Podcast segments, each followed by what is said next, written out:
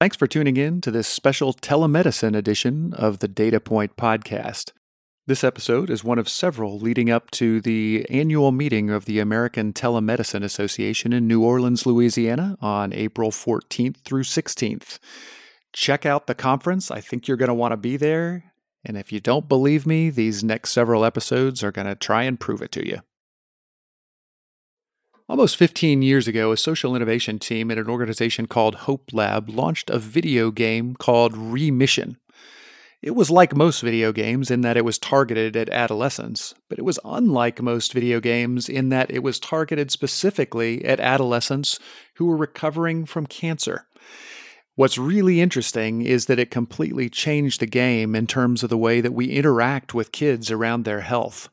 That game proved time after time to promote consistent treatment adherence, uh, a faster increase in their rate of cancer knowledge, and an increase in their self efficacy and agency as empowered patients.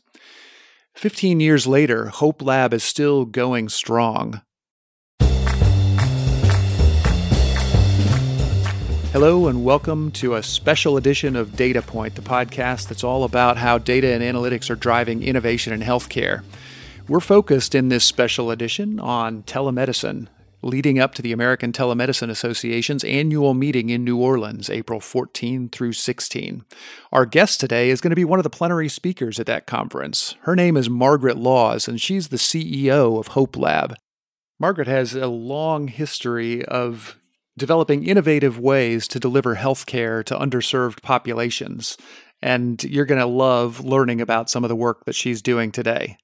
Margaret, thanks so much for being with us on Data Point today. Thanks for having me. Looking forward to the conversation.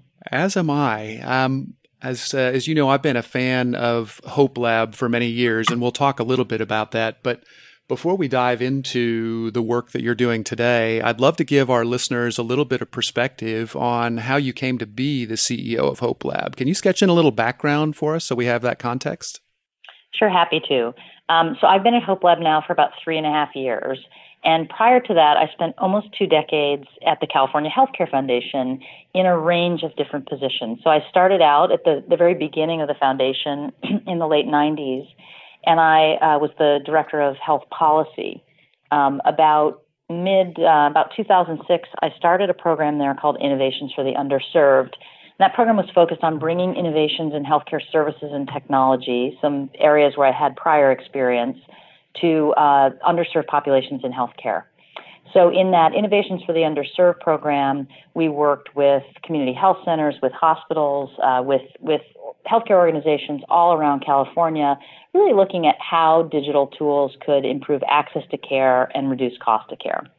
Um, about 2010, also at California Healthcare Foundation, I started the CHCF Health Innovation Fund, which is a social venture fund, a social innovation fund uh, designed to invest in companies uh, to bring them into the healthcare safety net. Mm-hmm. So, in the CHCF Health Innovation Fund, we did, and, and con- the fund continues to invest in digital health companies, uh, you know, some of which are telehealth companies, with the with the specific purpose of bringing those innovations into the healthcare safety net in California and, and around the country. Um, so there, uh, we made we've made uh, in that fund, I think now about 15 investments. Um, my colleague Melissa Buckley took over on my departure. Mm-hmm. Um, and many of those investments have exposed us to uh, remote care and digital care in a number of ways. But at, throughout that time working in uh, innovations for the underserved, I personally spent a lot of time working on telehealth. So I probably started my work in telehealth in the early 2000s a lot of the work at that time was focused on trying to improve access to care for mm-hmm. people in remote and rural areas in the state of California and access to specialty care throughout the state where underserved populations have, uh, as I think you know most people know, historically had a difficult time um, getting access to care. Yeah, and you know it's really interesting because you're we obviously met through the context of telemedicine or telehealth. We're both going to be speaking at the upcoming uh, American Telemedicine Association annual meeting in New Orleans. But what's really interesting is that The work that you're doing today at Hope Lab doesn't sound very much like traditional telemedicine. Um, can you help us understand a little bit about how you feel that term has evolved and where it's headed? No, re- really an, an interesting topic. And so, so, you know, when we started working in telehealth and telemedicine, the application of at least a sort of consumer facing digital technology was, was really new. Um, when we think about, you know, fast forward 15 years uh, to today, and especially when we talk about young people, and Hope Lab um, has a focus on uh, working with teens and young adults, uh, these are people who have grown up with technology really as a completely interwoven part of their lives. And so when we think about what telehealth means and what bringing the sort of tele to the context of a healthcare interaction means or a health interaction today, I, I do think we, we've expanded and we think very differently about it. So when I think about the way young people receive healthcare or, or interact around health issues, the likelihood that they might do something interactive is very, very high. If they think about particularly about the way they want to interact or receive care, the likelihood of a young people wanting or expecting that to be like the other things in their lives, where they're mediated by by some sort of a digital um, tool or app, is very high. And so mm. when I think about young people and the potential for sort of quote telehealth, I do tend to think more broadly about the application of digital tools to the kinds of interactions that that we need to have with young people or that young people need and want to have around their health. You know, it's interesting, you know, just to to paint the picture, obviously healthcare as we know it has been provided in very much the same way for a long time, which says that you know, when you are in need of healthcare, you get in your car and you drive to a facility uh, where that care is provided. And I know initially that uh, a lot of the focus around telemedicine was, well, let's at least take the car out of the picture and you know give people the ability to do a, a, a more virtual interaction with a healthcare professional. But what you're talking about goes well beyond just the virtual visit, doesn't it? It does, and I think that's actually a, a, great way to think about it. Is that when we first started talking about telehealth, at least in my in my career in healthcare, it was really about video visits or virtual visits. So it was about two people on either side of a often very slow and very expensive and and you know prone to um, freezing you know connection. Right. And now we think really about a whole you know texting a whole range of different technologies that have been used to actually support people um, or deliver care depending on how you define it. And so when we we think very, very broadly about it when we think about it um, as applied to young people. And even just, you know, in my personal career in healthcare, we have been um, shying away from talking about this is technology in healthcare or this mm. is telehealth because technology as a way of interacting with the world has become such a such a ubiquitous uh, force and has we've really begun to experience life mediated through technology in a very different way and so, you know, when I think about the word telehealth and I think about this conversation that we're going to be having at the American Telehealth Association, I'm hoping that it becomes kind of a much broader, richer uh, discussion about the way we use digital tools and the much cheaper, more ubiquitous, more accessible um, ways of interacting um, as we think about how we can improve healthcare, how we can be more focus on what consumers or people really need out of the mm. healthcare system. You know, but when we talk about that, you've you referenced uh, a survey that you'd done through Hope Lab to better understand how teens think about health and healthcare, and I, I guess to some extent the world around them. Can you tell us a little bit about that survey and what some are some of the things are that you learned that would differentiate the teens' experience from, say, yours or mine? Sure. You know, we conducted the survey uh, and released it almost a year ago, about a year ago. Um, it was a national survey of 14 to 22 year olds. And so we were really trying to look at this teen young adult audience that is Hope Lab's primary focus. Um, and we interviewed uh, uh, young people across the country, rural and urban, um, across that age group, balanced for race, ethnicity. Um, and we got really interesting and, and not surprising results, but I think results that can really help us think about um, how we more effectively uh, deliver care and access to young people. So, to give you a couple of examples, in that national survey, 87% had gone online for health information. 64% had used mobile apps related to health. Um, 61% had read or watched someone else's health story online. This is a big theme with young people. I think this notion of peer support and using these tools to connect with peers and, and learn from others was a, was a big theme throughout the survey. Interesting. Um, for, almost 40% had looked for people with similar issues or concerns online. And, and, you know, this was the last year, about 20% of the young people we surveyed had actually connected with health providers online. So, one of the really interesting things we were trying to do, because a, a big focus for Hope Lab is mental and emotional health and well being of young people, is we looked at the extent to which young people with moderate to severe depressive symptoms use online resources, hmm. and we found that those numbers were really um, were really significant. Ninety percent of those young people had gone online for mental health information.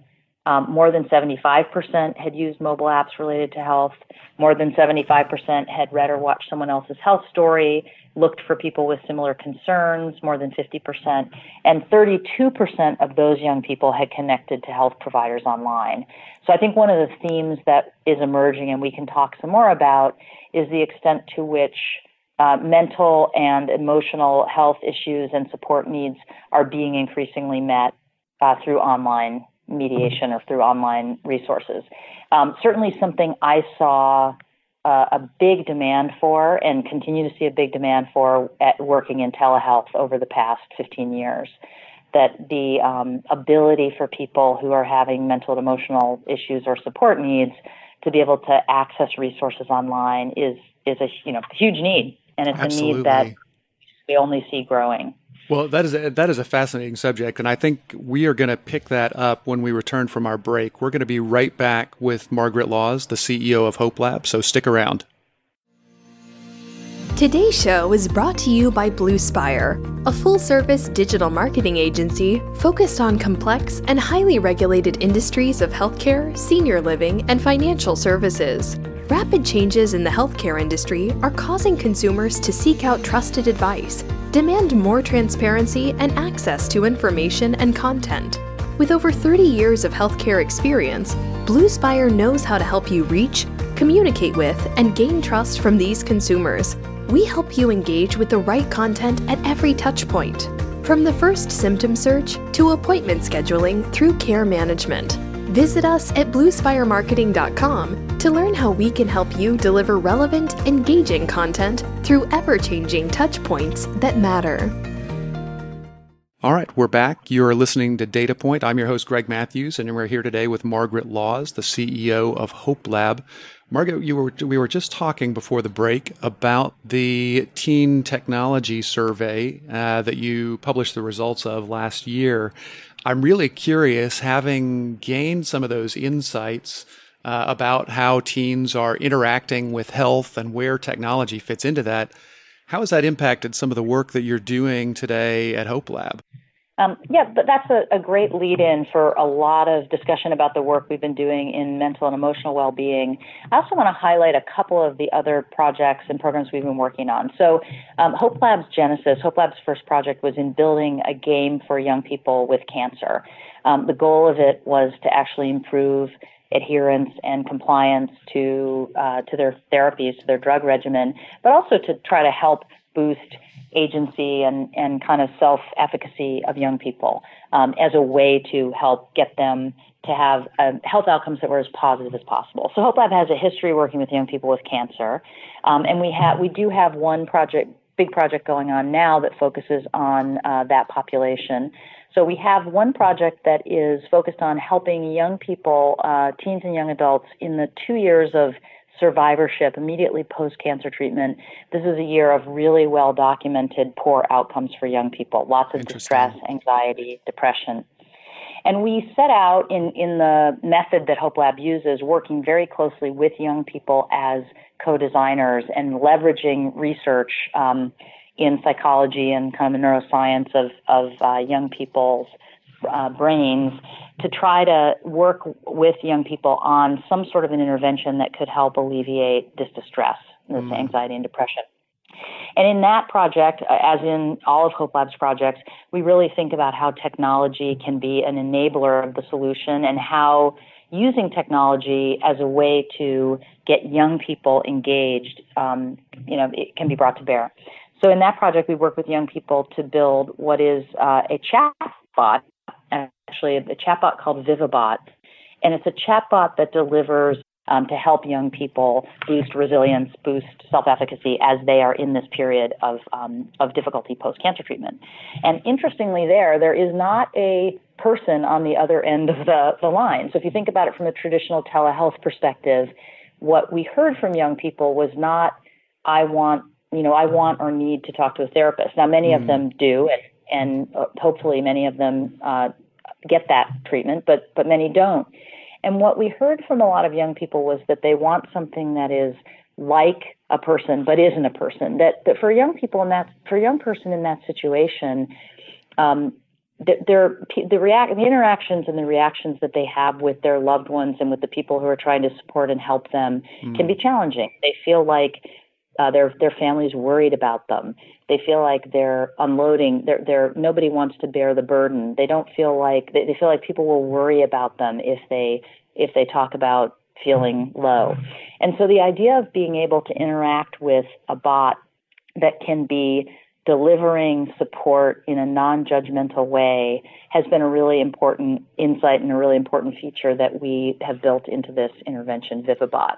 So, you know, when we talk about telehealth, is is Vivibot is a chatbot that interacts with you um, to help provide support um, and help you improve your health outcomes. Telehealth, maybe not in the way that we've talked about it historically, but I do think that in this situation, the, the ability to apply technology and to deliver a evidence-based um, intervention through the technology is something that is is a really interesting place where young people can be sort of the trailblazers or the the standard bearers into new ways of receiving care and think about you know the the peer support or, or non-professional support mm-hmm. um, being something that helps improve access and honestly, I think that that's a great example of how co designing with your target audience can highlight insights that you might not necessarily have found intuitively.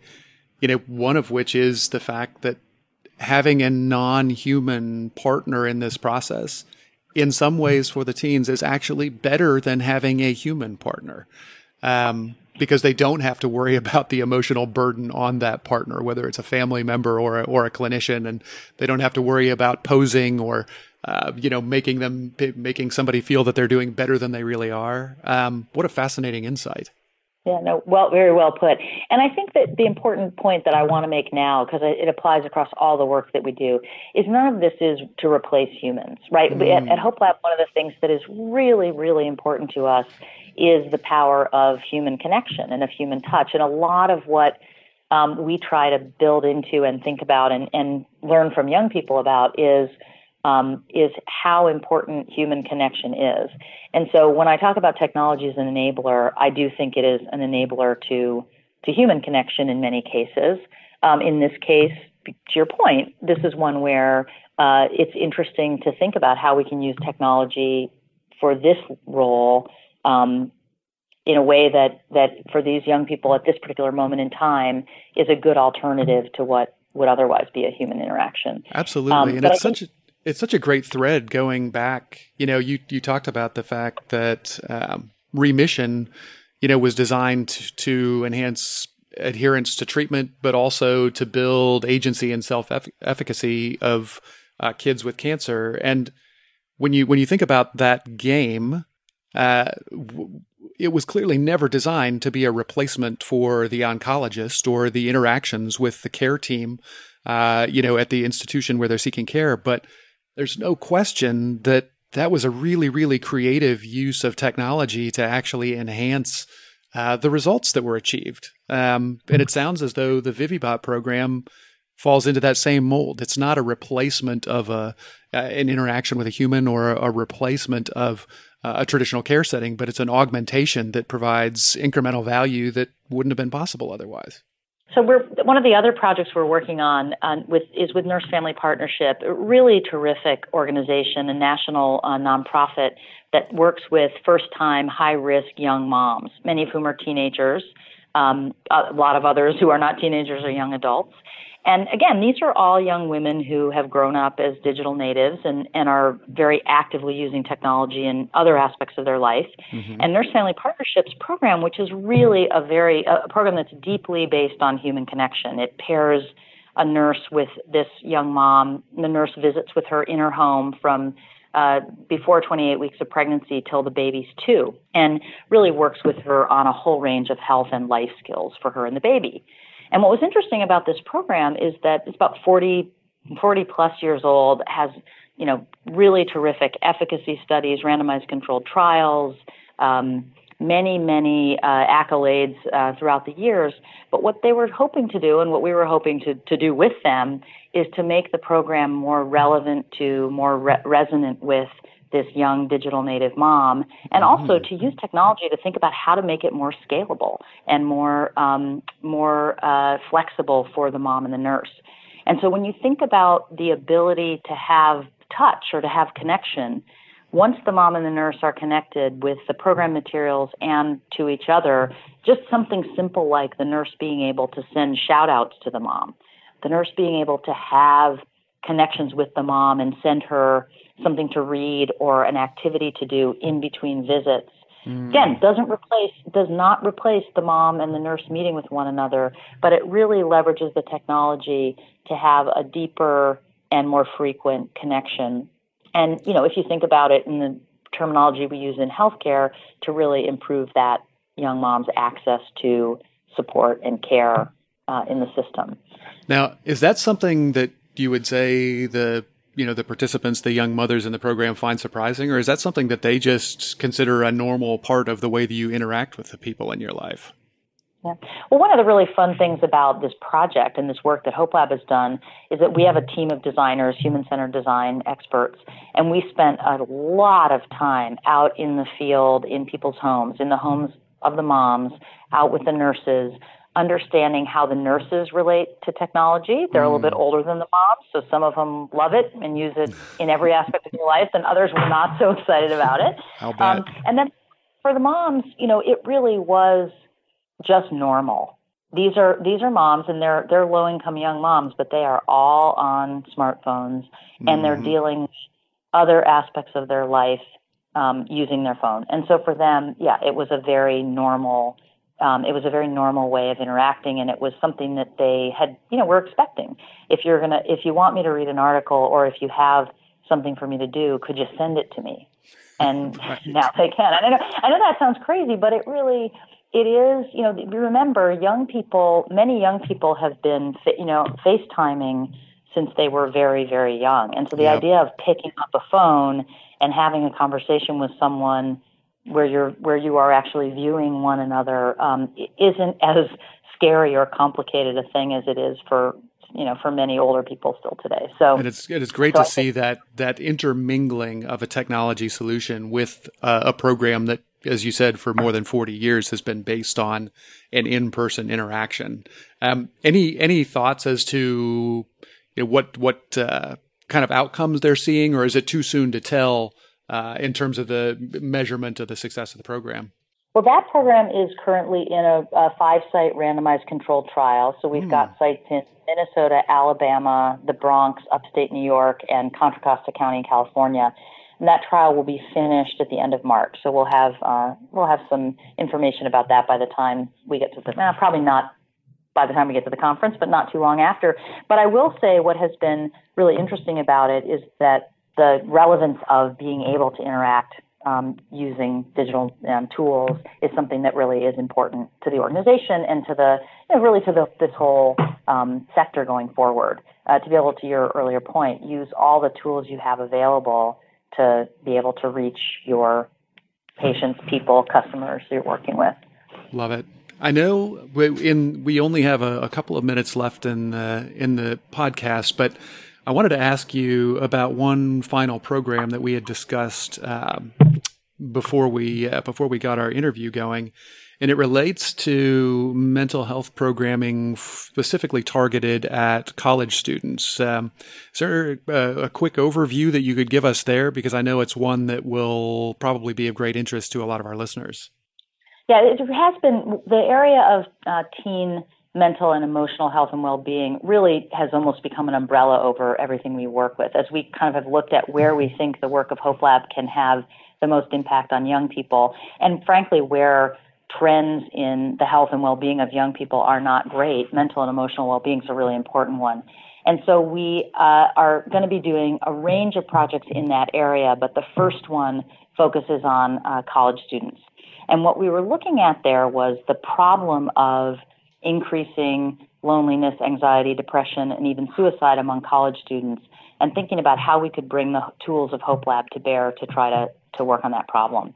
And so, one of the areas that we have dug into as one of our first projects is looking at um, loneliness in college students, re- really um, significant statistics, uh, which are uh, broadly in the news about uh, the number of college students who say they are lonely or disconnected.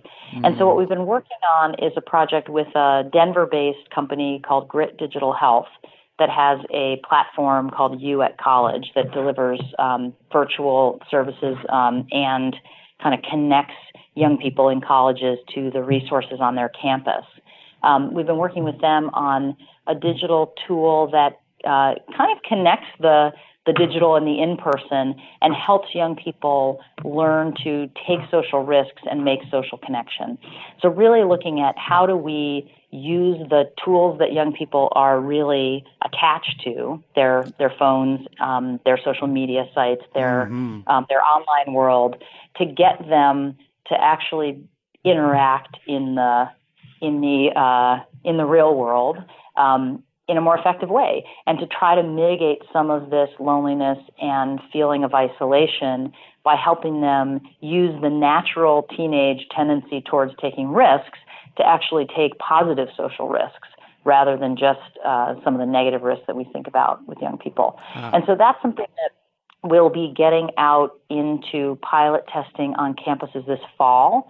But to your earlier point, it opens up, I think, a really interesting door to where I think telehealth for young people, you know, in the immediate future can have some of its biggest impact, and that is um, in every form, everything from a virtual visit to um, peer support mm. to even kind of texting and, and positive psychology and, and cognitive behavioral therapy apps to really help support um, young people in what we're really seeing as a significant time of challenge around young people uh, at college age and high school age feeling like they don't have the emotional, mental health, and kind of emotional support that they need.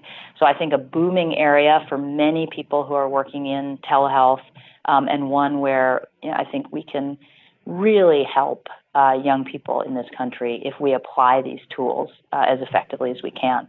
I am really excited to hear that, and I can tell you, as the the parent of two teenagers, uh, my anecdotal experience tells me that you are dead on in terms of the the potential value that can be created there. Um, Margaret, I'm so grateful to you for spending this time with us. Uh, I am really looking forward to seeing the plenary session that you're going to be leading uh, at the American Telemedicine Association. And for our listeners, uh, if you are interested in finding more about uh, Margaret and her work, um, where can they go to learn more about Hope Lab? Yeah, please visit our site. We're hopelab.org. Um, and there's lots uh, more information about the projects that I've talked about and some of the other work they do, including the uh, research that we support um, around uh, the the kind of psychology and uh, health uh, potential for uh, bringing digital solutions into bear with young people. Fantastic. Well, I'll also encourage our listeners to connect with Margaret on Twitter. I know that you are Margaret Laws uh, on Twitter. I have uh, followed you myself, and um, thanks thanks so much for being here. Terrific, and thanks. And, and Hope Lab also on social media. You can find us on Instagram, Twitter, Facebook, LinkedIn. So please uh, connect, reach out and connect if you're interested in learning more about our work. And Greg, thanks so much. It's been a terrific conversation, and I look forward to continuing it at the ATA session.